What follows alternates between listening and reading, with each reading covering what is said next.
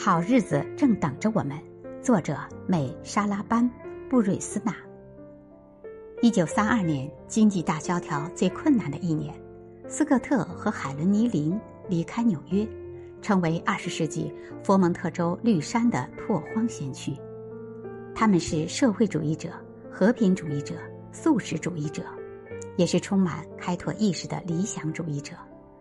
他们要创造完全依赖自己的。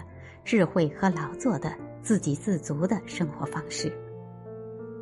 尼林夫妇寻找着自己的好日子，简朴，没有焦虑，把握机会，做有用之人，过愉悦的生活。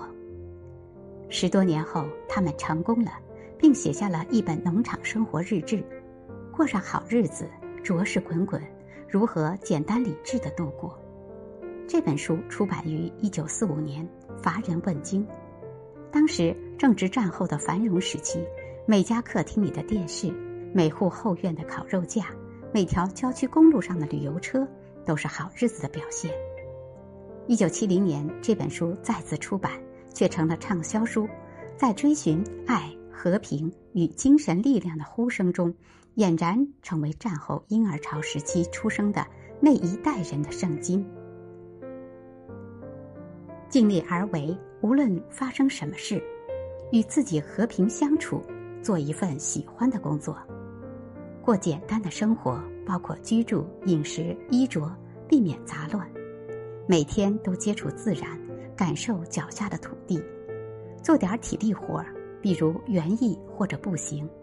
不要忧虑，过好每一天。每天与别人分享某些事情，如果独居就写信。